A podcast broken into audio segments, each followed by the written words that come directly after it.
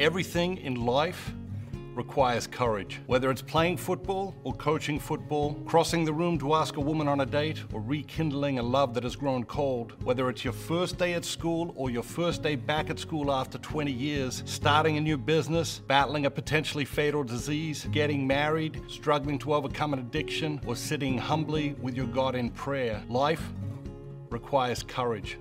It's a prerequisite. Courage brings us to life. It makes everything else possible. So, what are you waiting for? You only get one shot at life.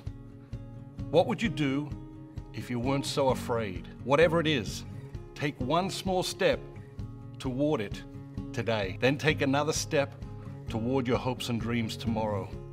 Life favors the bold, life favors the courageous. So summon a little courage. You will be amazed what life will give you in return for a little bit of courage. In part two of this series, we will discuss fear and how it paralyzes us.